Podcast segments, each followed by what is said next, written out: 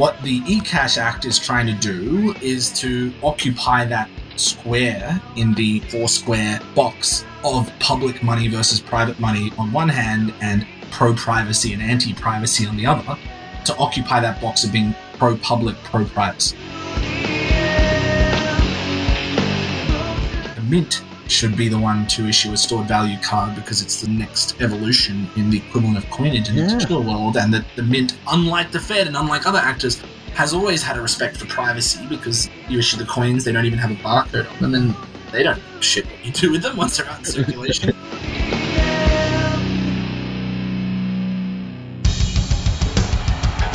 What I have said is that this campaign is not just about electing a president, it is about making a political revolution.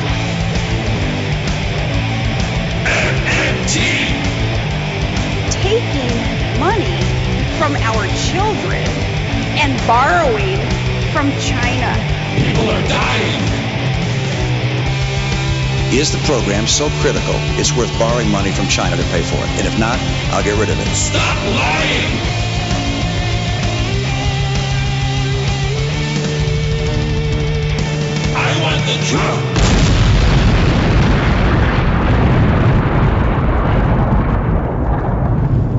Now let's see if we can avoid the apocalypse altogether. Here's another episode of Macro and Cheese with your host, Steve Grumbine. All right, folks, it's Steve with Macro and Cheese, and today's guest is Rohan Grey, and you know who Rohan is, but I'm going to tell you a little bit more about him anyway. Rohan Grey is a professor of law at Willamette University. He's also the president of the Modern Money Network, and he was also the advisor on a current bill called the eCash Act. I'm very excited, and that's what we're going to talk about today. A little bit of that and a little bit of history of physical money and going back to the beginning of electronic systems and communications and how we interact with one another. And I believe that, Ron, you've got a great historical background on just about everything. I don't think there's ever been a time where we've come to a subject that I didn't think of you as very well versed. So let's just start with this. First off, how the hell are you? yeah, not too bad. It's nice to be back. Thanks for having me. It's been a few. Yeah. It's always the honor on this side of the mic. Trust me, you are the rock star here. This eCash bill, I read there was a great article in Wired magazine. It was fantastic to see your name in there. But it really kind of brought about some questions and some ideas. And I guess we want to talk about that act. But before we jump in, I guess it'd be a good idea to start with talking a little bit about the history of money and its physical forms up to present. Yeah, thanks. And first of all, obviously, a lot of listeners here probably know me from MMT World, and I think the kind of emphasis on money as a legal construct, as a legal institution, as a social convention is incredibly important, especially given that for most people, money is equated with gold or equated with some sort of hard asset. And so just go into the realm of what Warren Mosler calls soft currency economics, I think is incredibly important to get the right conceptual framework. But I think at the same time, it's also important to note that history has a differentiation across time of technological dimensions. That is to say, you can say on one hand that money is a creature of law and a creature of public authority, and you can say, well, there's a difference between Babylonian, you know, temple palaces and Egyptian pharaohs and Greek city states and absolute monarchies of medieval period and modern secular republican democracies and with Westphalian systems of government. But you can also say there's a difference between money that was issued on tally sticks and coins and paper currency and electronic devices today. And that doesn't lead you back to the cul-de-sac of Austrian economics and gold bugism and object permanence. As long as you can understand the underlying legal relationship and the fact that law is not only the law of money, but also the law of technology, the way in which we make money in a literal sense, as well as making money in a legal or conceptual sense. And if you start back to where the historical record opens up, and people like Michael Hudson and David Graeber and John Henry and Alla Semenova and others have looked at this in detail, going back five, six, seven thousand years, the earliest forms of money or proto money were actually physical tokens that were representations of goods and services, mostly goods paid in taxes. And these tokens were little clay circles, triangles. Sometimes they took the shape of an animal or something. And they were basically serving as a tax receipt. So if you imagine a relatively large geographic region, often under some sort of centralized authority, or operating with a kind of coordinated temple state as the central economic mechanism, even if there wasn't a single warlord or single sovereign dictator or something, that there was a two step process where the tax collector would come around and collect the physical taxes, and later on you would have to demonstrate that you had, in fact, paid your taxes or in good standing. And what would often happen is you would pay your taxes with the physical goods that you would hand over, and you would get a little token as proof. And when the time came to prove that you'd paid your taxes, you would show the token, and it would be almost like a receipt. And over time, these physical tokens actually got stored in little clay tubes called bullae, which were an attempt to, amongst other things, avoid grift by the tax collectors. And this is still a live problem today in a lot of countries where they have physical tax collection, and by the time the tax collector gets back to central command, his purse is a lot lighter than it was when he set out. and so they would put these tokens inside a clay tube and they would put markings on the outside of the tube about what was inside. So this is a form of financial integrity and security in a sense using hardware. And when they got to the other side, they'd break the tube and they would take the tokens out and they'd say, oh, look, it's the same number of tokens as set on the outside. And then after a period of time, they realized, in fact, you don't actually need anything on the inside. What you need is the information written down on the tube and signed or having the appropriate validation of the other party. And then they said, well, why are we doing this on a tube when we could roll it flat? And that emerges into the clay tablets, which are the earliest known records of writing. And so the archaeologists of this period, their view is that a lot of the earliest proto forms of the written word were essentially physical tokens rendered 2D as a form of accounting to manage tax receipts.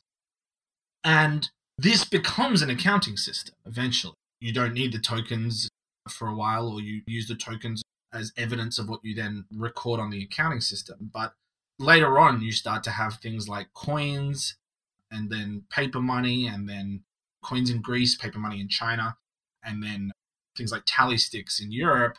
A tally stick being one of my favorite analog versions of a modern form of cryptography where they would take a piece of wood, they put notches on the piece of wood that would refer to hundreds, tens, whatever, and then maybe some sort of unit of account. And then they would break the piece of wood into two.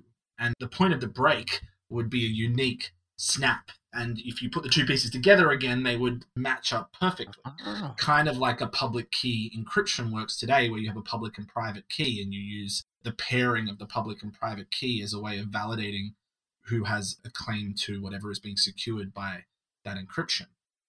If you think of a library deposit box that's on the outside of the building of the library, and you go there after hours and you put your book in the box, and then the librarian comes in the next morning and opens it from the back. Anyone in the public can put it in the front, but only the librarian can open it at the back. That's sort of how public key, private key works as a public facing address, but only the person with the private key can access it from the back. Sure. Anyway, all of these different kinds of tokens exist in parallel to account based money. But they have different functions. They have different politics, they have different dynamics, they have different legal implications. And one of my favorite legal historians, a guy named Benjamin Geva, who does a lot of work on the history of payment instruments, has a great article about the emergence of the modern bank deposit, the modern transferable bank deposits, looking at how it is that bank money came to be what it is. And the origins were in goldsmiths who would transport gold coins and they would give you a claim on those gold coins.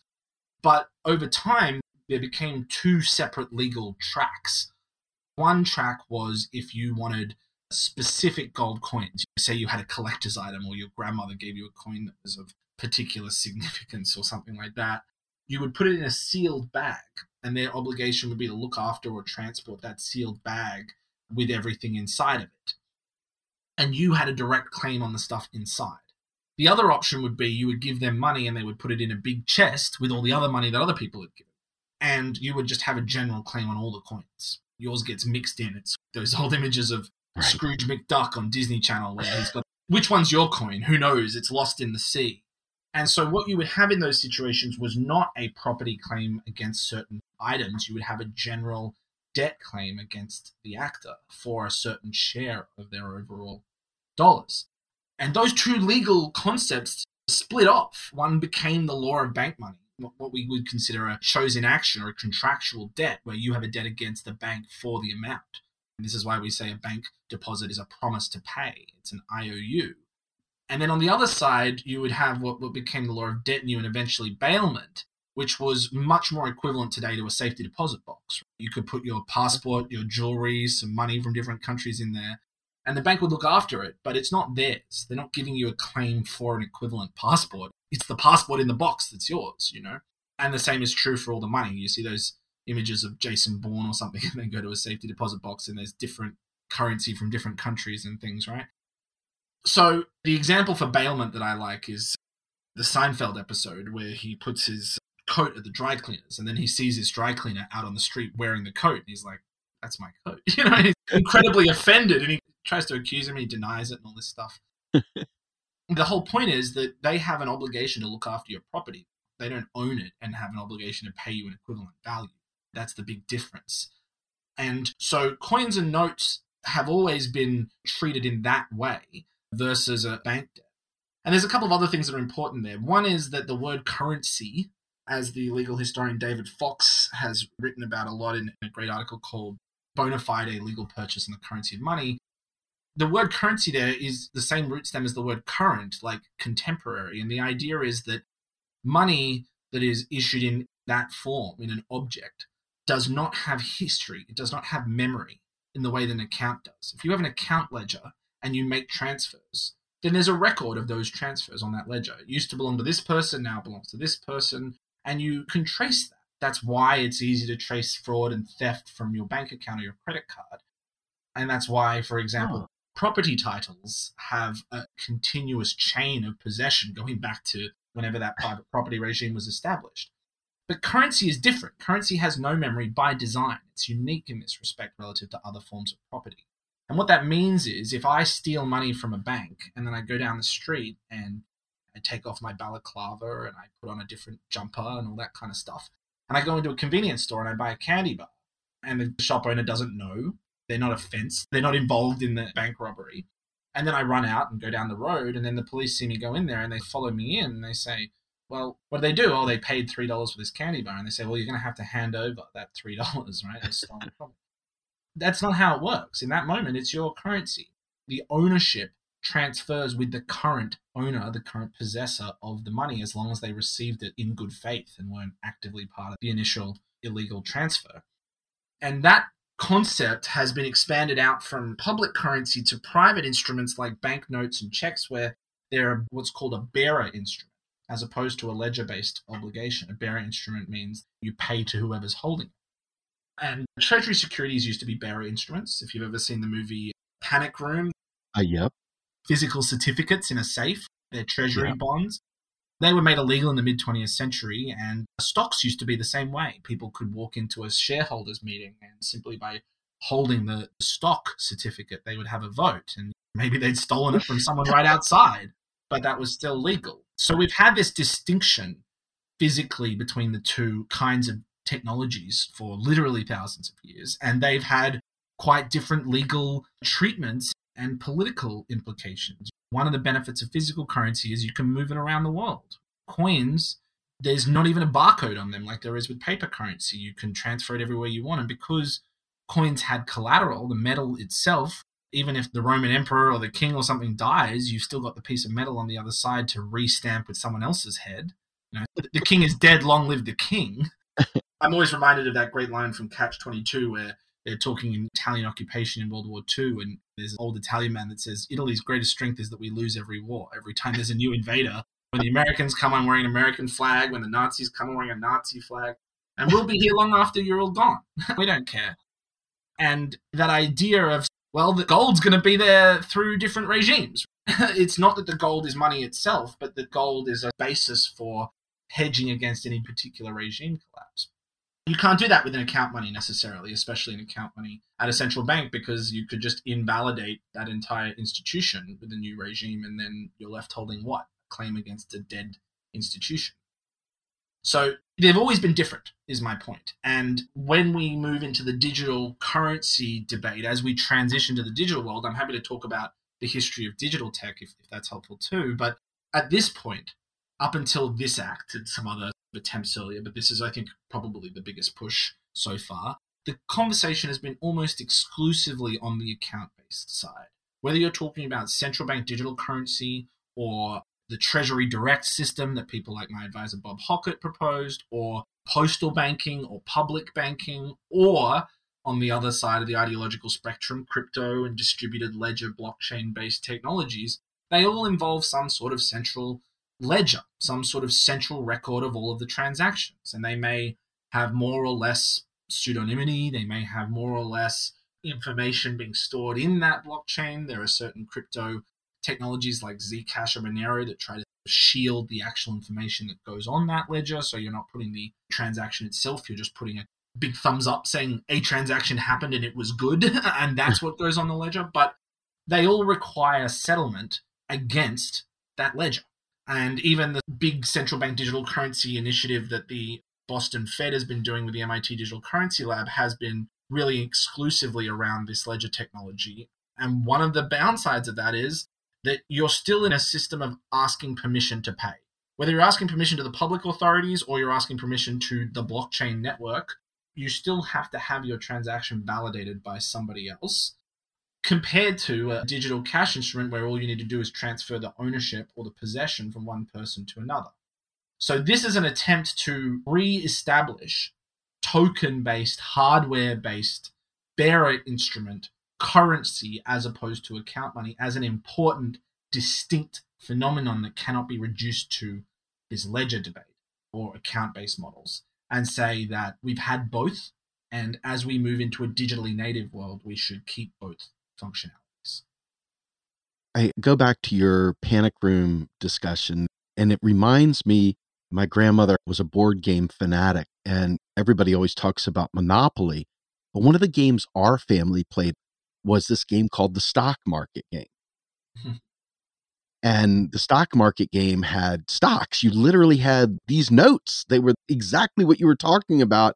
And as you were saying it, I was having a flashback to 1976, 77, sitting there at the table with my whole family learning the stock market game. It's just kind of weird how the advent of the internet has radically changed our view of what these physical representations are. And so you did mention that you would talk about the digital side of it. And I'd love yeah. to hear about that. I think it's very important to see the parallels.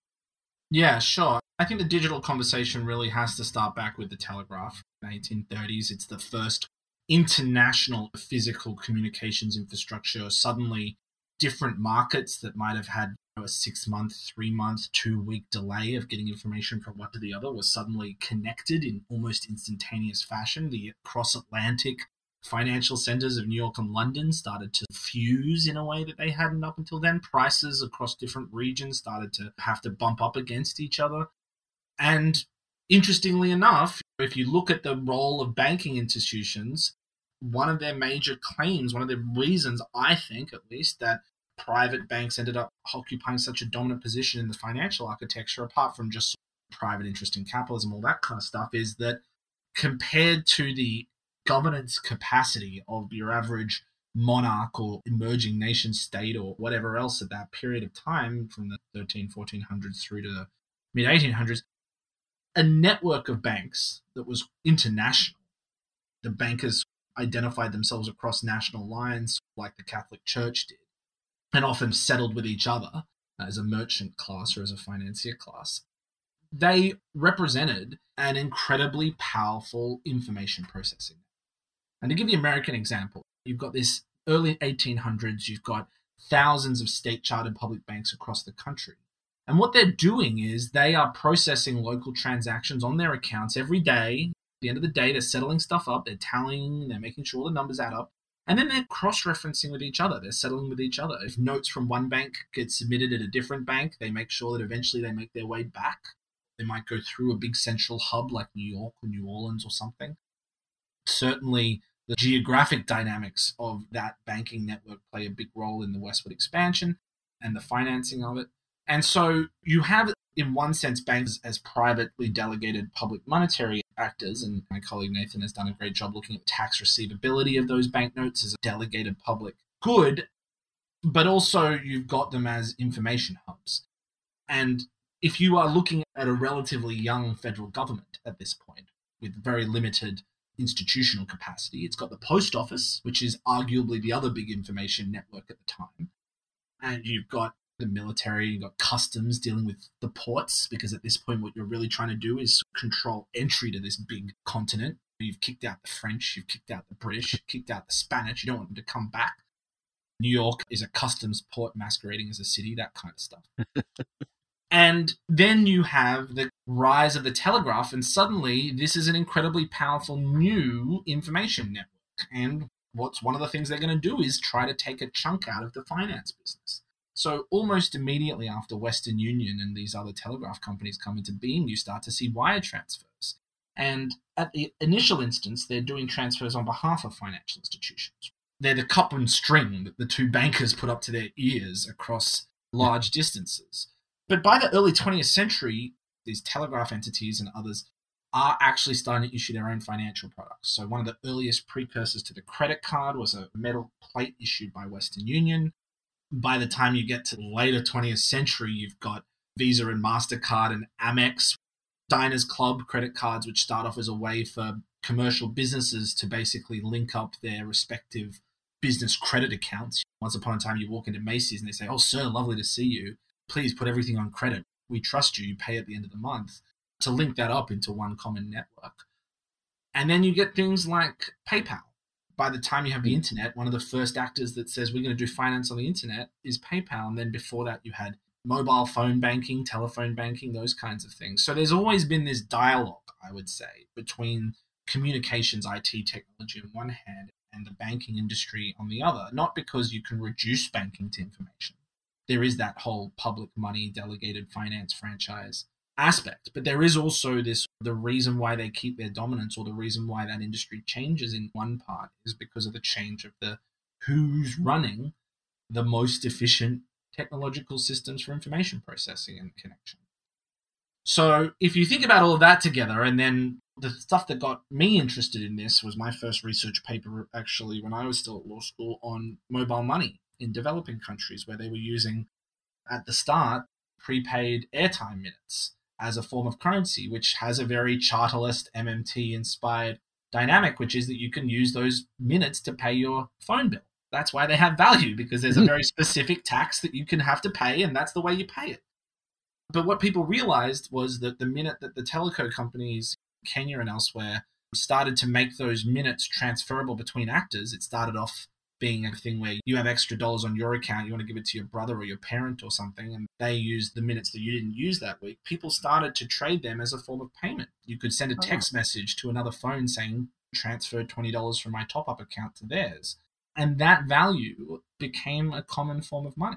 Now, the reason why that happened in those places, in large part, not in somewhere like the United States or Europe first, is because they had underdeveloped banking systems. Right. In places where you had EFTPOS or some sort of very good real time gross settlement system or very easy to access digital banking services.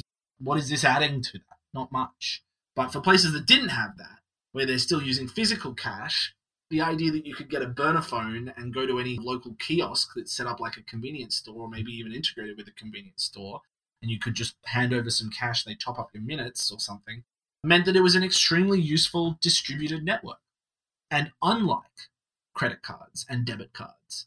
You did not have to have a point of sale device. You did not have to have a unique piece of technology on the other side that is connected to its own parallel network. Every time you plug your card in, it says dialing up, all that kind of stuff. Instead, for the first time, there was this hardware revolution where everybody is carrying around their own point of sale processing device in their pocket. Wow. And that is a very big moment, in my opinion. Yeah. Perhaps even bigger than the cryptocurrency distributed ledger moment. The idea that instead of just having an ability to keep a copy of the ledger. What you had was an ability to process a transaction on a physical device. And that story, I think, there is a cryptography component because unless the information was secure, you couldn't trust it. So it begins with World War II code breakers, the Enigma code, and all that kind of stuff. Sure. The Navajo people using their language that no one else in the world uses to send encrypted messages to the Allies. But then it goes through what was called the crypto wars in the early 90s, where a software programmer named Phil Zimmermann released an early form of public key encryption as free and open source software, which up until that point had been considered a military secret. And so he was briefly prosecuted under the Arms Export Control Act for essentially doing the equivalent of putting up instructions on how to make a bomb online. and that was eventually dropped in part because of public pressure and in part because the surveillance interests of the state found other ways to work around that. But what that actually did in the early 90s was pave the way for digital commerce because the minute you can encrypt information on the internet, then you can start putting up credit card information without worrying that it's just visible for everybody else to see who can access right. that server. And so nowadays, as you've probably experienced, anytime you need to make an online credit card payment or something, there's that little lock and it says SSL next to it. And that's a secured sockets layer form of certificate based encryption. And only recently, we basically moved the entire internet from HTTP, the original protocol of the net, to HTTPS. That Mhm. S stands for the secured certificate layer. And of all of the huge failures of privacy and protecting against surveillance over the last 20 years, I think most advocates will agree that was actually a big win. We made the net a lot more secure in a very short period of time. And the idea that we coordinated this general transition over, there are still some websites that don't have HTTPS, but the vast majority do, was actually a very big win. We went dark, quote unquote, on a lot of our information online when we browsed the web that up until that point had been like doing your laundry in a glass house while naked. so you've got that encryption software side, but I think that the hardware side is actually a very important part of the story. And interestingly enough, even though we're talking about eCash today as a hardware thing, and I'm sort of framing it as a novel intervention in the CBDC digital dollar crypto debate, it actually has its origins in the 90s with a debate that was going on then that really did focus mostly on prepaid cards, stored value cards, and a lot of that technology is still in use today in transit systems, or there's actually a Yep. treasury program called Eagle Cash that uses that for the military in war zones where they don't have reliable access to the internet, but are also concerned about having a lot of cash. In Afghanistan, you send cash to the military base, and for some reason, somehow, it just ends up in the local economy shortly afterwards, and they don't Oh. want that. So, to allow service members to buy Burger King on the base or that kind of thing, they created these stored value cards that look a lot like the other prepaid cards that a lot of people got during the COVID crisis in the CARES Act and things, but they are actually stored value rather than simply a debit card to a bank account on the back end as those other prepaid cards were. And that effort in part was driven by the cypherpunks, the people who from the early 80s and things were really concerned about future dystopian surveillance state internet worlds. They were living in the world we're in now in their minds and could see the dangers and were trying to ward them off at the pass. A lot of them were very libertarian oriented. A lot of them were very seduced by hard money stories because if you hate the state but you want money to exist, you're psychologically compelled to that kind of Austrian logic. But I think what really happened in the mid 90s was they experimented with a few different options, and one was the Mondex card, which was a partnership with a bank in the UK, and another one was the Central Bank of Finland with a card called the Avant card. And in fact, actually, Philip Diehl, the former director of the US Mint, who was the person who wrote the trillion dollar coin oh, enabling yeah. statute, was one of the most visionary directors of the US Mint. He set up a number of coin programs and things. He actually testified in 1995 to Congress on a hearing called The Future of Money, saying that the Mint should be the one to issue a stored value card because it's the next evolution in the equivalent of coinage in Yeah. the digital world, and that the Mint, unlike the Fed and unlike other actors, has always had a respect for privacy because you issue the coins, they don't even have a barcode on them, and they don't give a shit what you do with them once they're out in circulation. And so there was an interesting debate going on then, but I think it was a good example of that it's wrong to be right too soon. Let me ask you a quick question on that. In terms of seigniorage, and we talk about seigniorage with coins, how would that even play into this? What would that look like? Well, what it means is that you would have a cost of production, whatever the cost is to make the thing, to acquire the resources and whatever, and you pay that out. And then once the thing is created, you can sell it. So if it costs seven cents to make a hundred dollar bill, and then you pay for something with that from the government, then the seigniorage revenue there is ninety nine dollars and ninety three cents. Seigniorage is really an accounting term. I don't like to use it that much, although it's the closest term that we have in part because it gives the impression that what really matters there is the number cost of production at the outset versus the number at the end. But those prices are relative and contingent. Really, what it is, is it takes a certain amount of real resources to be converted into money that has nominal value. So that's what's actually going on. In this situation, it would work the same way. You make the cards, you put value on it, you spend the value. And whatever it costs to make the card is the cost of that production. So the ultimate dollar value that you're able to inject into the economy minus whatever you have to do to get the resources to make the card is the way that the federal government has purchasing power that isn't costly. You can obviously abuse that and all that stuff, but an e-cash instrument is not a fiscal policy intervention. It's a way of enacting spending commitments that have been made in other ways or allowing people to transfer money that already exists into different forms. So if you have a hundred dollar bill and you want five twenties, that doesn't do anything. If you have a hundred dollar bill and you want 400 quarters, that's not going to do anything. If you have a hundred dollar bill and you want to exchange it for a hundred dollars on a stored value card or a phone chip, that's not going to do anything either to inflation or anything else. Or if you have a hundred dollars of treasury securities and you want to convert that. And the Fed is pretty overt about that with its own balance sheet. The Federal Reserve notes and the reserves both sit on their balance sheet. The only difference is that one pays interest and one doesn't. So this debate was happening in the 90s, but because it was a matter of, I think, being wrong to be right too soon, when lawmakers didn't really express much interest in it, and the Bank of Finland was not a failure, but because they were central bankers and it's still the 90s and things, the overarching strategy was we're going to build this tech, but then we're going to give it over to the private sector. And we'll manage the standards, we'll govern the industry, but we're not trying to do socialism. We're not trying to provide this as a public good. We're trying to provide this as a standardized technology for private actors. So it was never really designed to have longevity. It was always designed to be we incubate and then handed over. But a lot of the public, I think, wasn't primed for it. We hadn't had 20 years of Patriot Act surveillance state stuff. We hadn't had the Snowden revelations. We hadn't had the rise of Facebook and platforms and data surveillance capitalism. It was on the horizon, but it hadn't come yet. And of course, we only had just a very burgeoning internet economy. We didn't have apps and we didn't have everybody with a phone in their pocket and all of that kind of stuff. So the conditions weren't right for mass adoption, both sociologically and techno politically. People weren't thinking of themselves as digitally native consumers first in many respects and then physical ones second, like they are today. If you say, oh, the government's going to look at all your stuff, you come across as a tin hat person. And even in the last decade that I've been doing this work, it's been notable how much that's changed. When I first had classes on this and people would tell me these things, my classmates would roll their eyes and snort and all that kind of stuff. And hmm. nowadays, I don't get any of that from my students. They know this is a real problem. But what ended up happening is that a lot of those cypherpunks went private, essentially. They said, look, okay, up until now, we've been operating on the assumption that there will be a government or a bank issuing the money, and all we need to do is build the technology for private payment. But since those public and centralized banking issuers don't want to do this, we have to do it ourselves. And I understand the motivation there, but it was wrong headed, I think. Just because it's hard to access the oasis doesn't mean you turn around and walk back into the desert. but they switched over to forms of privately issued money that don't involve a central issuer. And that's what really, I think, ramped up interest in what would eventually become the Bitcoin, Ethereum world, crypto, is that they had to solve two problems now up until that point, all we need to do solve the problem of privacy respecting decentralized peer to peer offline payments. Now we have to solve that problem and have to have a market based or libertarian monetary policy.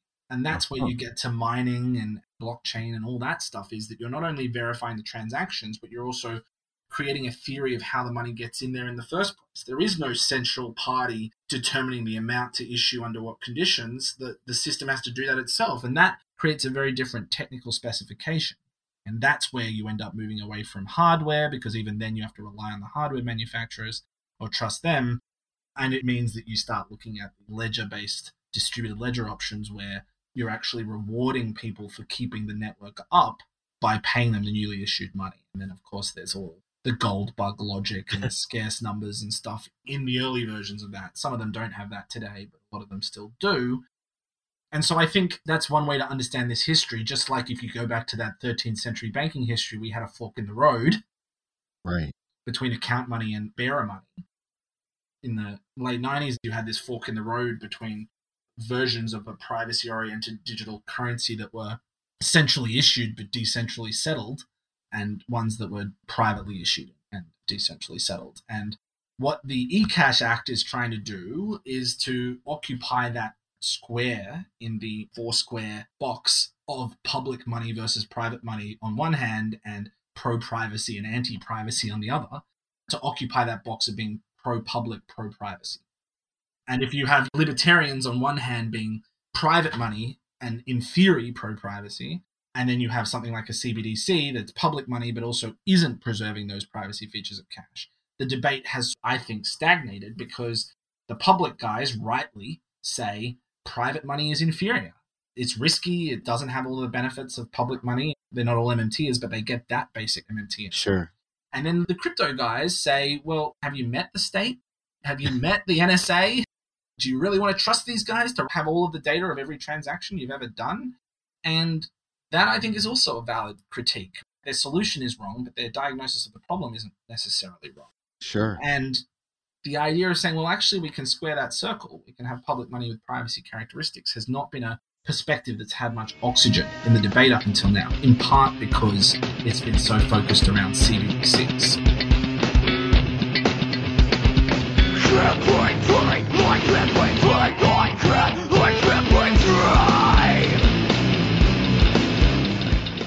You are listening to Macro and Cheese, a podcast brought to you by Real Progressives, a nonprofit organization dedicated to teaching the masses about MMT or modern monetary theory. Please help our efforts and become a monthly donor at PayPal or Patreon. Like and follow our pages on Facebook and YouTube, and follow us on Periscope, Twitter,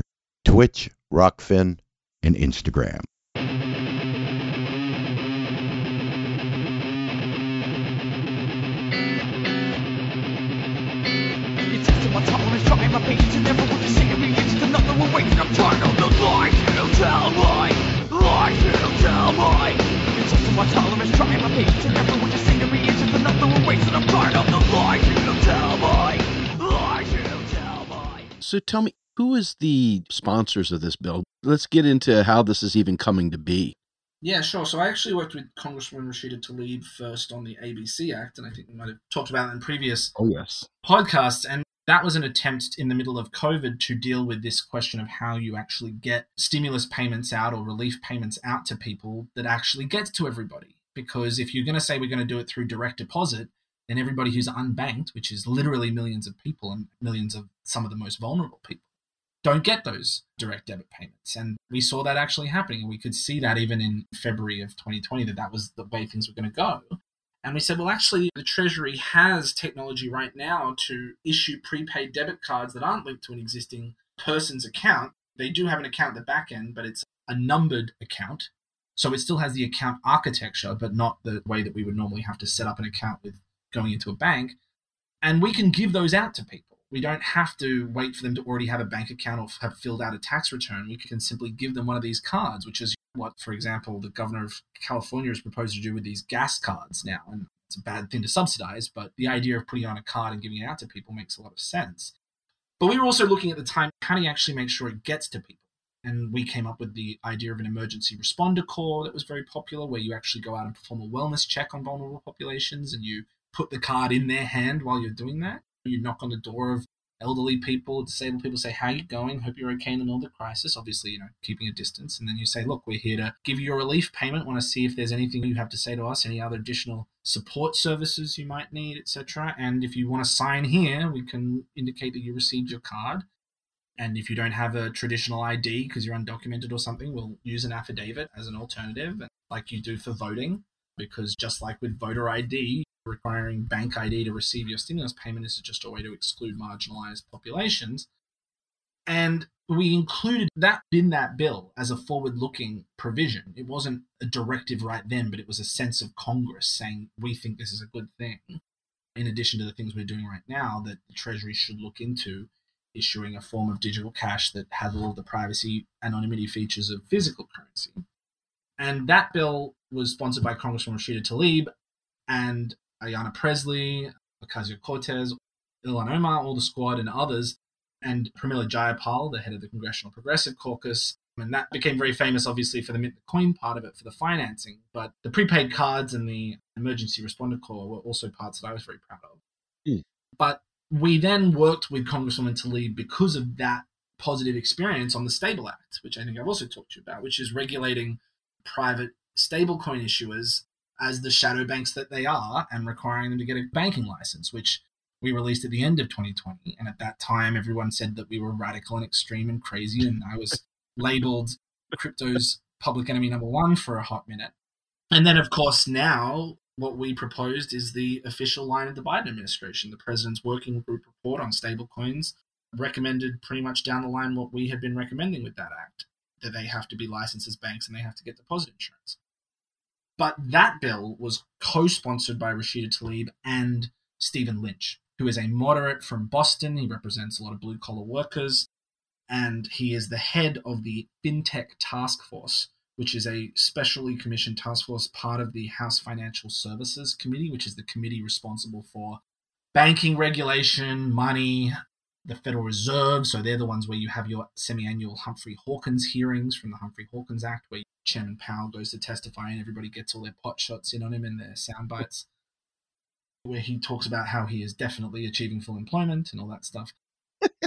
so this is the House committee that does banking, money, and finance, essentially. And then the FinTech Task Force is the one commissioned to deal with what the hell's going on right now with the internet. And he was a co sponsor of that bill, which was a very nice collaboration between the progressive and the moderate wings. And we had a very positive experience with that collaboration. And then recently, he had a new economic policy director, Davina Khanna, who's absolutely fantastic, a former attorney from the CFPB. Another woman of color to go with the other staffers that we had worked with, all fantastic women of color at AOC's office, Claudia. And then at Rashida Tlaib's office is Chassie Murphy, and then at Ayanna Pressley's office was Aya Ibrahim. One of them is now at the SEC, one of them's in the White House working on crypto, and one of them's at Treasury working on digital assets. So they've all gone on to even more high profile events. And Davina said, What do you have any ideas of things that we can do? And we said, Well, this eCash idea I think is ripe. And we've been talking a lot about Fed accounts, we've been talking a lot about CBDCs, but up until now, this anonymity question, the cash like bearer instrument, has basically been ignored. And the Federal Reserve has basically dominated the conversation about a digital dollar through this label, through this framing of a CBDC, a central bank digital currency, which doesn't actually tell you anything about what it's going to be. It doesn't tell you who it's for, it doesn't tell you why it's being issued, it doesn't tell you how it's designed. All it tells you is that the central bank's going to be in charge, right? We haven't decided anything other than it's me. That's what the central bank is saying.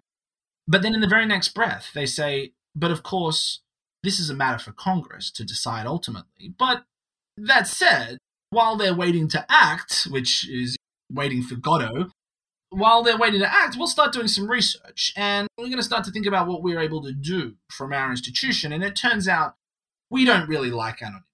And we don't really think that we can provide a retail system because we don't really do retail services. And we probably want to partner with banks because that's how we do everything else. And we'll, of course, have to make sure that there's identity restrictions and we don't want to make anyone to use this for illicit purposes. So we, we want to make sure that we can shut off any account that's doing naughty things.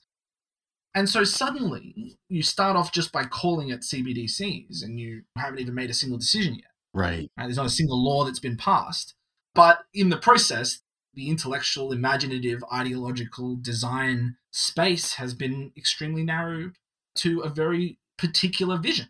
And rather than attempt to fight directly with the Fed about that and say, you're wrong, you shouldn't do it this way, this is dumb and bad, and who are you even to make decisions about privacy on behalf of the public? You're a bunch of macroeconomists who got trained in statistical modeling, probably poorly. Why the hell are you suddenly civil liberties experts? But of course, you can't really fight with them that way because central bank independence is an amazing symbolic shield. Anytime you try to tell the Fed how to suck eggs, they're going to say you're politicizing the central bank, and then you're immediately cast out from Uh-huh. respectable society. So we had to think of a way to have this conversation properly, to talk about what's a really important design consideration, and to essentially launch this critique of the narrowing of the imaginative space around CBDCs without actually having to fight on the Fed's terrain, because we were going to lose. And luckily enough, in the US context, the money power is shared, legally speaking, between the Fed and the Treasury. The Treasury is the home of the Mint. The Mint existed for over a century before the Fed existed. There was a whole system where the Treasury managed payments for many, many decades called the Independent Treasury System in the 1800s. After Lincoln in the 1860s with the National Banking Act and then the Greenbackers, there was uh, issuance of paper money directly by the government through the Treasury, the Bureau of Engraving and Printing. And up until the 1970s, greenbacks circulated alongside Federal Reserve notes after the Federal Reserve was established in 1913. And even today, the Federal Reserve's notes that we all use in our pocket are still printed by the Bureau of Engraving and Printing.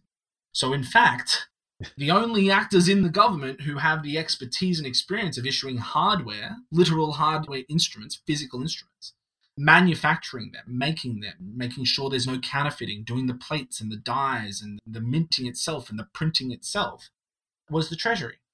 So if you hadn't had your brainworms from the CBDC discourse, and if you didn't share the ideological predilection for central bankers to collect as much data as they can and to give the cops and the spooks everything they want, and you were to start from a different perspective and say we've enjoyed cash for thousands of years, we've enjoyed currency bearer instruments as a form of economic freedom and privacy, how do we preserve that in a digital world? Which institution or agency in the federal government is best positioned to do that? Who provides retail based hardware instruments that can move from person to person? Well, the answer is the Treasury, even in the digital realm. Even more recently than the 1860s or the 1790s, you have the rise of these prepaid debit cards. Now, those are issued by private actors in partnership with the Treasury, but it's not the Fed that does those programs, it's the Treasury. When we receive those CARES Act cards, it was the Treasury that sent them. Right.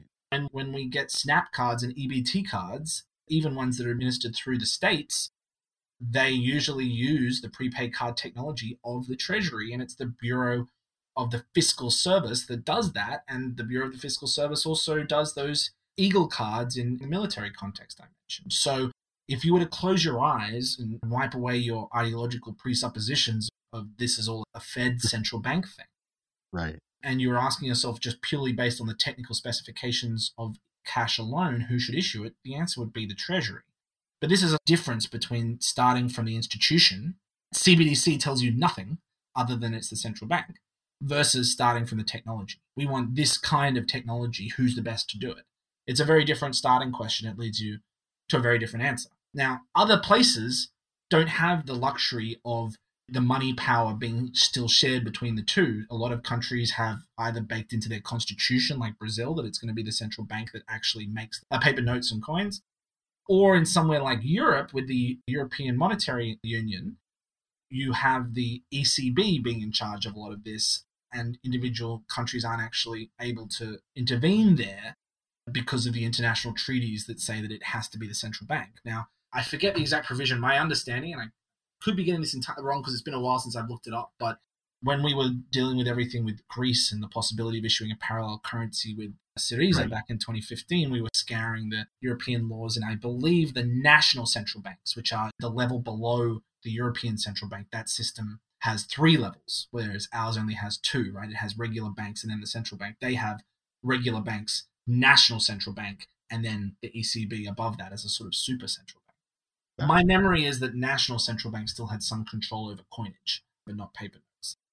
So maybe there's a loophole in Europe, but in general, this is really a political strategy that works uniquely in the US context because the US has this shared treasury fed money power dynamic, but also politically, if there is a country on the planet that still cares about paper currency symbolically, the US dollar, right? the dollar bill, the $100 bill is a symbol of American power and hegemony and all that kind of stuff. Mm-hmm. I'm obviously very opposed to American imperialism, but that idea that my cash in my pocket is mine, I can go somewhere else and I can reinvent myself and that helps me is is I think a pretty powerful idea.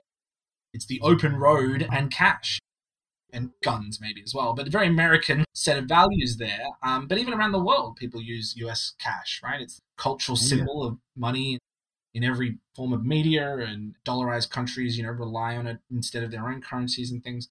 So if there was a country on the planet that was likely to actually put up a fight against the surveillance state, it might actually be the US. And it has the added benefit of being the global imperial hegemon so that if we win here, we might actually win elsewhere. Whereas if you try to do this stuff in Norway and then the rest of Europe or America says we don't like it, well, good luck standing up against that as Norway. If they get calls from the American intelligence services, what are they going to do? So there are unique reasons why this made sense as an intervention strategy here that I wouldn't necessarily replicate automatically elsewhere. But luckily, this is a pretty good place to take a stand internationally because Europe is not as far ahead on that issue. China has already moved ahead with their CBDC. But interestingly, even China, the paragon of the surveillance state model, has actually incorporated offline capable prepaid cards for small value transactions into their digital yuan structure. And European Central Bank just today, one of their senior officials, a guy named Fabio Panetta, just did a talk where he said that they've been looking into offline capable digital cash for small dollar transactions. Now they were talking about something like two or three hundred euro, which is a pretty big reduction in freedom sure. compared to the ten thousand dollar limit for physical currency. So I would definitely be on the side of more transactional freedom there. But there are reasons why we're doing it at the Treasury in the US context as the intervention. So, with the limits, it sounds like there's caps on what the proposal would allow for, just like your ATM card. Yeah, we didn't put specific numbers in the bill because that's going to be one of those political fights. The old line with union negotiations, and you say, How much is enough? How much of a wage increase enough? And the answer is more. right? and so, what's the right limit? Well, the answer is probably more than we're going to get politically. So, we just keep pushing for as much as we can. But the important thing is that those limits are not being imposed by central command, they're baked into the hardware. So it's not a matter of if we don't like what you're doing, we'll just shut your money off. It's a matter of you get this card, it has a maximum balance of 2,000, 5,000, 10,000, just like physical notes have denominational caps. But nothing's stopping you from buying 20 cards. It's just that the act of having to buy 20 cards instead of one where you could put a billion dollars on a card means that there's actually a, a bit of logistical friction here. Unlike with physical currency, you don't need to be transporting pallets of cash on the back of a hmm. plane or something on the back of a truck. But the physical cards mean that this isn't simply open season to be doing billions of dollars of dark money transactions. This is designed for average people to do the kinds of financial privacy issues that marijuana businesses might want to deal with, sex workers might want to deal with, most importantly, perhaps political dissidents might want to deal with if you want to donate to the WikiLeaks or Palestinian activists or something and don't want to be harassed by an authoritarian uh-huh. regime. If you want to donate to the NAACP in 1950s in Alabama and you don't want the racist governor of Alabama to be able to see the donor list to harass all of the supporters, which was a real legal case that went up to the Supreme Court. And the Supreme Court said you have a First Amendment freedom of association right to not give up that information.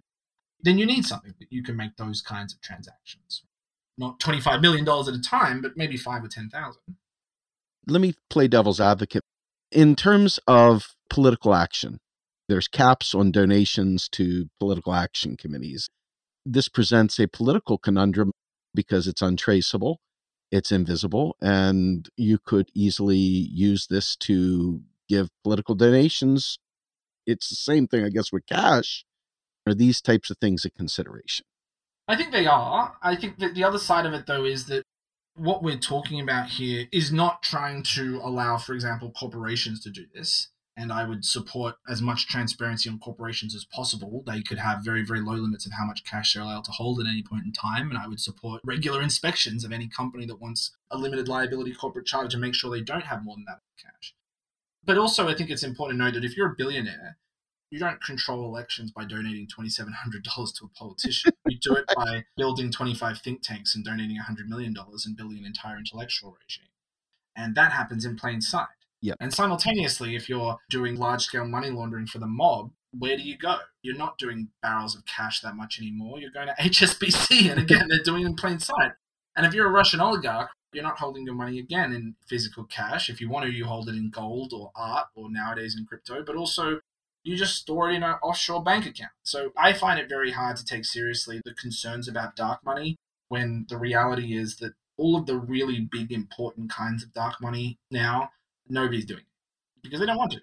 So if we're really serious about those, let's go after all of those things. And then if there's still a problem, then maybe we can start talking about some sort of limits on the kind of cash that gets used by average people against the surveillance state and against the banking system. Because at this point, the people who are most hurt by the war on cash, and you know, you've had Brett Scott on Oh, before, yes. the war on cash is very real. The people most hurt by that are not oligarchs trying to squirrel money away or the Koch brothers or whoever else. It's communities of color, it's people on the margins of the gray economy, and it's political dissidents. It's Palestinian activists, it's WikiLeaks. And I think that's the thing that we need to keep in mind here is that the traditional scaremongering of the internet has always involved what they used to call the four horsemen of the internet, which is child pornography, money laundering, guns, I think, maybe, and then terrorist financing, and then, or drugs, drugs. So the idea is if we have any freedom at all, people will use that freedom to do bad things. And Oh, yes. my response to that is always not to sound like a libertarian, but really more like a civil libertarian. And there used to be a very vibrant tradition of that on the left, and still is in some places. Is that that's also true of a pen and paper? You have a pen and paper, people can write very dangerous ideas on them. And for a very long time in history, the answer to that was to restrict who could have access to pens and paper and printing presses, and then restrict, even before that, the ability of anybody to learn how to read so they could even use those tools. So I'm very much of the belief that access to money in an economy like today is equivalent to having access to water. Not, not having access to a lot of money, but having access to the monetary system. You don't go up to a tap and try to get water from a public tap and it says, Do you have a criminal record? Right. What are your views on Donald Trump? Do you support the Communist Party of the United States? That's not what water is there for. Water is there to be used. And cash has been like that for a long time. For literally 5,000 years. It's dumb tech. It doesn't snitch on you. You have legal requirements to report, and we can use the points of intersection between cash and other institutions like the banking institution to impose restrictions at those places, like the customs ports. And you can do old fashioned gumshoe detective work. You get the wiretap, you trace people around, you get a warrant and probable cause, all that kind of stuff. But what you can't do is sit in central command and shut somebody off so that they can't even buy breakfast. If you've ever watched Enemy of the State, Will Smith's character just gets Uh-huh. completely shut off from everything. That's the thing. That's the thing that we're trying to avoid. We're watching sanctions and shutdown of the SWIFT system with Russia, and there's so much to dig into there. But with something like this, I guess people are leery, not just the US, but around the world. They see, you mean to tell me they could just flip a switch and it's done? Yeah. Yeah. And so I guess my question would be what's not to love about this? Let's be libertarians for a minute. Other than the fact that it's issued via the central government, why would I object to this? Well, that's a pretty big one. if you're a libertarian and you're not a gold bug, you're in a very vanishingly small sector of the libertarian world. and if you're a libertarian and think that any public good is worth providing by the government, you're probably in a small vanishing section of the libertarian world. But then, of course, you have to remember that we're living in the crypto gold rush right now. And so the idea that the government might actually be in a better position to do this means that all that money you've been investing in all your crypto entities saying we're the only ones that can do this is, is suddenly not looking as good. If you're Peter Thiel and you think you're a fucking freedom fighter, then the idea that you're actually part of the problem and you're barking up a stupid tree is not a nice thing to find out. You're certainly going to resist it. The other part of it, I think I try to say to libertarians, and who knows how much they can hear it, but in my view at least, most normies don't give a shit about monetary theory. As you know, we're trying to get them to mm. care.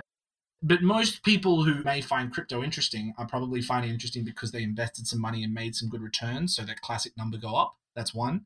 Two, they found it easier than to set up a bank account with less ID and stuff. So essentially, it's more convenient and less identity focused, which eCash is better even than that. Or three, they can use it for cheap remittances or stuff like that, which again, eCash can do too. But most of them are not there because they ideologically believe in supplanting public money. And so, if you can offer them a lot of those operational, logistical, user conveniences, but with all the added benefits of the same public money that they're used to receiving, I think that actually has a pretty good chance of actually convincing people. And more importantly, is the flip side. If we lose this fight, if Chairman Powell and others win, full anonymity is, quote, not possible, not feasible, with public money, and that becomes the consensus position that progressives and Democrats and you know average Republican, whatever, agrees that we're not going to have anonymity in public because it's too dangerous because of the Mm. terrorists and the money launderers and all this stuff. Yep. Why the hell does anyone think that they're going to let it continue to exist in crypto? They won't. Now, you can claim that crypto is too technically resilient to shut down. I think that's bullshit. And I think recent efforts with the Canadian truckers and others have shown that you can always find points of leverage. Mhm. Certainly, if you spend some time looking at 20th century totalitarian history, you just go and eventually shoot the fucking people if you want to. Mhm. But the idea that you will lose the fight for privacy in public money, but then win the fight for privacy in private money, I think is naive. So even if you hate public money, even if you're a libertarian who never use this cash, you think people who use it are dumb, have fun watching your money get debased, blah, blah, blah. even if you're one of those people, you should hold your nose and support this because this is the battleground over which the fight for monetary privacy is going to take place. Now, let me take it from a leftist perspective. The left is not overly thrilled with the neoliberal regime, this overly friendly business regime that places capital and property over people. Yep. And so, further enhancing the state once again takes them further from what they would consider to be a worker led society. Hypothetically, you Yeah, yeah. hear this from a lot of these hard currency neoclassical Marxists, I guess. Yeah, sound finance socialists or something. there you go. How would you respond to them? Because each of these groups has their own ideological bend. Yeah. I favor the left, but in terms of the monetary system, we couldn't be further. How would you approach this with them? Yeah, there's a couple of things. You're not going to convince everyone, but I think one thing is in the same way as we've talked about the job guarantee, in one sense, it's a state initiative, but the other sense, it's actually preserving rights of individuals against the state. Unemployment is a thing the state enforces on you, and a job guarantee is a way to negate the negation.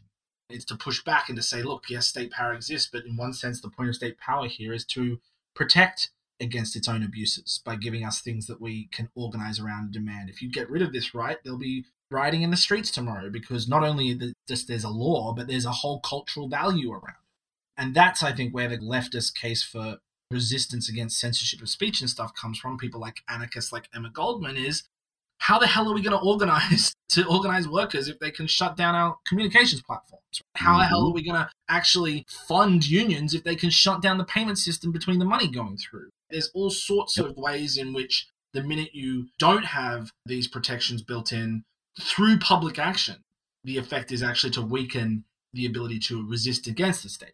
So just like I would say a job guarantee is not a huge increase of state power vis-a-vis the individual, it's actually putting more power in the individual because the individual can say, I demand a job and I don't want to hear you tell me you can't give it to me. That's bullshit. I want to be able to use my money how I want to use it, and I don't want you to tell me I can't. That's some bullshit. And I think that should sit with some of these actors on one hand. Another thing is, we've had cash for thousands of years. Giving it up in this moment is the extreme position. And there is a war on cash. And if you look at countries like Sweden, in China, people are moving away and away from cash. America's a little bit slower because its payment system, despite having the most advanced technology in the world, is also very archaic elsewhere in the same country. But that idea that we're using less and less currency and more and more digital transactions means that even if cash continues to be used, the range of contexts in which you can use it is shrinking. And that's why, for example, progressives in Philadelphia passed a law recently requiring merchants to accept cash because a lot of them had been saying we only go cashless. And when you saw COVID, there was this big PR campaign saying that cash is dirty, even though the World Organization said there was no evidence that it was facilitating the spread of COVID in any meaningful way, but it was enough to be another talking point in this general hmm. ideological campaign against cash, as again our friend Brett Scott has written so eloquently on. And so, in that respect, it's not that money is great. Most leftists want to go beyond money eventually, but the idea that the monetary world that we live in is better for average people when cash is there versus it all being surveilled. And of course, remember, this is not a either or option. This is a yes and option. You want to put your money in an account, you want the benefits of chargeback protection, anti fraud protection, all that kind of stuff. You do it. You can have both. This is not trying to be a zero sum game. This is trying to be pluralistic and say we want to keep the options that we've always enjoyed. But then, if you actually, again, as I said before, look at where the dissent falls hardest, it's sex workers who get kicked off platforms, which last I checked is a demographic leftists are supposed to care about. Amen. It's marijuana businesses and the war on drugs. Hello. It's being able to run one of these legal marijuana businesses in states where they're trying to deal with the historical inequities of black people being excluded from legitimate businesses by giving them priority preference for new marijuana business licenses, but they can't even get a bank account because the federal government won't give them one. So they're all stuck using cash, which is a pain in the ass and makes it hard for them to succeed. As I said before, it's political dissent and organizing, and Venmo and others have shut down donations Yep. to certain activist groups. So again, just like it's problematic to be doing all of your leftist organizing on Facebook or Twitter or Slack, it's problematic to be doing all of your financial transactions on a platform where your enemies can shut it down at any point. Now, obviously, in theory, the whole government could just stop printing money or something, but that's actually kind of like them putting a gun to their head and saying, I'll pull the trigger, because there's no way the government continues to provision itself. It doesn't have that monetary system. So as long as cash is part of what they're issuing and we can demand that and fight for that and they can't get rid of it, then at least the payment system is not one more tool of oppression. The other big thing I would say is just that the financial inclusion angle is really important. We care about giving people access to digital payments so that they're not excluded from that system. And right now, if you're undocumented, it's very hard to get a bank account. If you are dealing with domestic abuse and violence, it's very hard to get your own bank account. If you don't have a home address, it's very hard. Millions of people were excluded from the CARES Act cards because of those problems. And when it comes to trust, obviously the biggest reason most people don't have bank accounts is because they're poor and the bank accounts are too expensive with overdraft fees and things. But the second reason on most consumer surveys is that they don't trust them. They don't trust banks. And a lot of them don't trust central banks either, with good reason. So if you actually want people to use a government digital dollar, if you don't want it to fall flat on its ass like the Obamacare website, you need to actually design something that people are going to want to use and feel comfortable using. It has to be a good user experience. And that means actually backing up what you say when you say you care about their privacy. Because up until now, and I follow these conversations very closely, every central bank report, every central bank talk about CBDCs has the same line about how it's important to balance privacy and national security. But when you actually look at the details, when you see what they mean by that, they mean anonymity is dead. They mean we'll give the cops and the spooks a back door, but we promise to only use it under very limited conditions. And that's a kiss of death for a system. Yep. That's not going to make people use it. And that plus the way that we talk about CBDCs, with exceptions, my advisor Saleh and Bob and others have been really good articulating a strong public case, and I support Fed accounts entirely. And there's a whole separate debate about how to make those accounts as private as possible. But without this eCash layer, what is otherwise a very positive step in postal banking, Fed accounts, public banking can become a dystopia, where just like Social Security or things like that, you're creating a massive database that can be abused and hacked and things by malicious actors as well as actors within the government. We just had four years of Donald Trump. Does anyone believe that this system is not one that's going to be subject to attack in the future or political manipulation the minute it's created? I'm not saying we shouldn't do it, but we have to be clear headed about those risks. So, if we really care about financial inclusion, cash has been and remains the most inclusive form of monetary technology we've created. And we need to think about that kind of thing, which was why, after we did that ABC Act back in 2020, the second round of stimulus payments had a lot more of an emphasis on prepaid cards. I can't claim direct credit that we did that, but we certainly pushed the prepaid card issue into the conversation at a time where it wasn't really being talked about. It was all direct debit. And it was too slow and it didn't have that whole emergency responder core element that I think is very critical.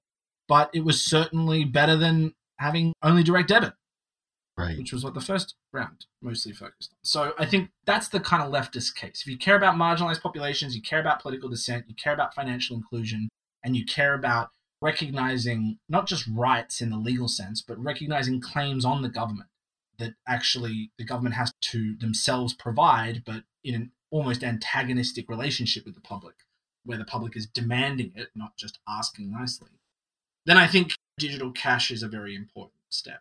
And I've said in other contexts that it's not an extreme idea, it's a small c conservative protection of an existing freedom. I don't mean conservative as in right wing, I mean we're trying to conserve something that is currently being crushed to death in the darkness of night. We're not having a debate in the public where everybody is being asked whether they want to have all their transactions potentially monitorable for the rest of time or not. A lot of people were extremely shocked to find out about the Snowden revelations. A lot of them were extremely shocked to find out all of the Cambridge Analytica and the Facebook data analysis. So Mm-hmm. it's not like we've had this big discussion. Everyone said, yeah, cash is old, it's obsolete, let's move on. It's just died this death of a thousand cuts and slow attrition and being tranquilly drugged in their sleep until their heart stops beating.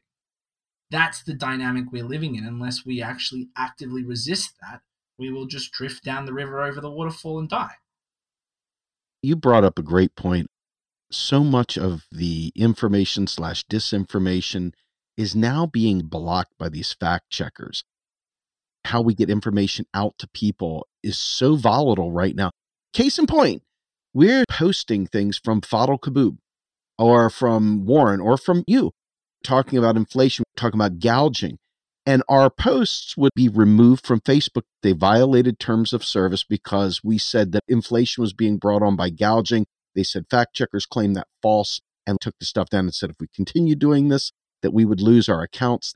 So this kind of oppressive state apparatus, even though these are private actors, the state is weighed in heavily trying to direct their actions. And whether you like the January 6th event or not, it really gave the runway to some very draconian behavior.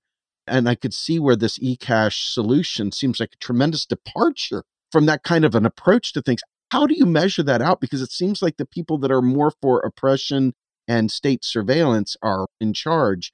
Does this have any hope of getting through, or is this just more an aspirational bill that you're hoping will start the conversation off in the right direction? Well, so the first thing is, I think, as I said before, that so much of the debate right now has been between public money and private money, where they're talking past each other, where the public money people are making a correct observation that private money is inferior, and a lot of the private money are making a correct observation that up until this point, public money advocates haven't really centered privacy concerns at all. But this is a new intervention. The ACLU has not had a position on money in like 15 years on this stuff, in part because they just didn't understand a lot of it. And then when we proposed this bill to their senior political strategists and technologists, they said, look, there's some technical things we want to make sure it can work as advertised, but this is the best thing we've seen. Even crypto libertarians at Coin Center and others were saying, look, I don't know if we want a government digital currency because, God forbid, I don't support any government thing, but if we were, this is the best version we've seen. The Republicans on the House Financial Services Committee, like Tom Emmer and now just today Ted Cruz, saying we don't want the central bank to issue a retail account because it'll be a surveillance coin. Fuck them. But if you can take them at their word, then they should at least support this as an alternative. And we had groups like ACRE and Demand Progress and Americans for Financial Reform, progressive groups behind this. And it's a pretty diverse set of interests. Now, whether or not it's going to be powerful enough, whether or not we can actually help people understand how important this is, remains to be seen. I appreciate the work you're doing with this podcast and all the other media coverage I've had this week, and we'll obviously keep trying to push the point. But one of the hard things is just making it even feel real. I think it was Boots Riley, one of the interviews I saw about his great movie Sorry to Bother You, where he was saying if you're trying to make revolutionary art, one of the things you have to be careful about is not making success seem impossible. Because if you feel like the only thing that you can do is despair, then your brain is going to psychologically downgrade the risk. Basically, just a sanity mechanism. If you cannot do anything about it, you will discount the risk because the alternative is just tearing your hair out. And I think this is one of the big problems that we're seeing with climate is that so many people feel like it's not possible to do anything and why the Green New Deal and others, the Sunrise Movement was so important because they at least gave people an idea of what would need to do, what it could look like. That's not to be naive about the odds, but it is to say that fatalism is its own self reinforcing mentality.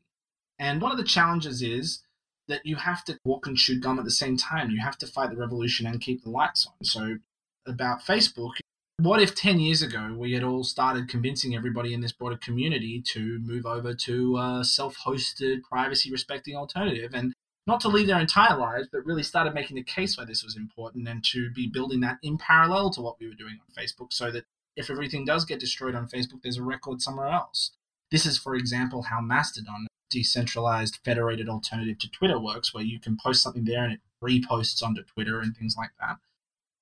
And the communication hub that we use, Matrix, does a similar thing. It has bridges to every other Slack and WhatsApp and Signal and things so that you can use their platform to send messages to those other systems and it all comes back there so that over time you can soft migrate over to a system you control that's all free and open source software and you can run it on Raspberry Pi at home, all that kind of stuff.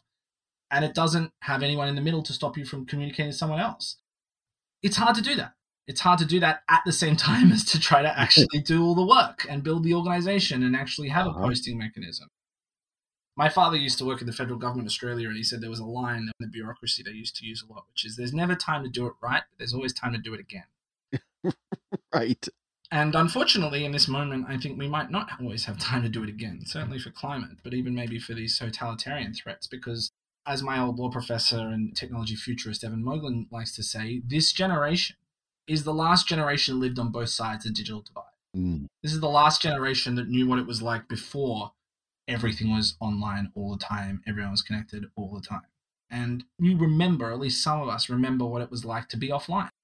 God forbid I'm online all the goddamn time nowadays. But All oh, waiting. the psychological difference of being able to say something to someone else and not worry it's being surveilled, or to go somewhere and not worry you're leaving a mark on your phone, or you want to buy some weird kinky sex stuff and not have to worry that there's a track record that's going to come get you when you want to run for office 10 years from now or something. A Yep. lot of people will just never live in that world unless we say, hey, this can exist. It has existed. It should continue to exist. But people are very malleable. Whole populations are very malleable. If you grow up for centuries at a time thinking that only the priests get to read and that God only speaks in Latin and not to the popular people, then that's a narrative that people will accept for 1500 years until a king wants to fuck someone else or something. And that kind of thing becomes a really big challenge because we're building this infrastructure now. We made mistakes in the 80s and 90s with the internet. We made mistakes with the banking system, and we stand on the precipice of building a new digital dollar that's going to be used all over the place and isn't going to have this functionality. And that is the $50 million question of how do we avoid it? And I think you've come up with an angle here. I think Brett Scott's work on defending physical cash is equally important here. But as I said, there are whole contexts in which we just can't use physical cash today. And what we need to do is take that war against the war on cash and take it online. I think that's a fantastic way to end this podcast. Ron, I really appreciate this. This was an incredibly deep dive. I'm going to listen to this podcast several times to really consume everything that you brought to the table. Let me ask you I know a lot of stuff's going on in your world. Is there anything you'd like to tell the audience that's coming up that you're involved in? We're going to keep working on this, and there'll be some other events and resources and things that we're going to keep putting out here. But I think probably my big message would be, especially to the MMT community, which is take the technology of money seriously, take the materiality of money seriously. It's important to make sure people have money, but it's also important to make sure that people can use that money in ways that actually empower their freedom. The very first book chapter I ever wrote as a contribution to the MMT discourse comes from a different world that I used to come from, which was the world of musicians and artists and intellectual property. If I wasn't trying to deal with this stuff, I'd be an intellectual property person, but it was called Who Owns the Intellectual Fruits of Job Guarantee Labor? And my point was that you could imagine a world in the future where there's a good minimum wage, there's good healthcare, there's good benefits, there's a job guarantee for everybody, and environmentally sustainable production and all of that kind of stuff. But all the data from every worker is being collected and analyzed and used to monitor. And all of the output that the people create related to knowledge and art and music is either proprietary from the entity that hires you or proprietary for the worker themselves. So you're doing the equivalent of paying Larry and Sergey Brin at Stanford to build Google so they can then privatize it and build surveillance platforms. So a job guarantee is fantastic. I'm obviously on board of it and doing everything I can to make it come into reality. But if we build a job guarantee with a bad data and information layer, then a very, very good idea can become quite dystopian. And we can do amazing things with redistribution and allocation and creation, injection, investment of money. But if we don't actually think about how we use it and how that fits with the world of the internet and data capitalism and surveillance capitalism and all that stuff, then we're leaving a huge set of issues on the table for someone else to define. And if we're calling ourselves people who care about modern money for the last four or five thousand years, well, that's pretty much the same time frame that we've been dealing with tokens and accounts and all this kind of stuff. And certainly the word modern in the more modern context means to be thinking about the future of this stuff. We were MMT people because we took operations seriously. Well, payment operations matter too. Yep. And so if I can encourage MMTers to think of this as part of our oeuvre, then I think we'll be in a good place as a movement. Fantastic. What a great way to end it. Folks, this was Steve Grumbine with Rohan Grey, my guest, for Macro and Cheese. We're out of here.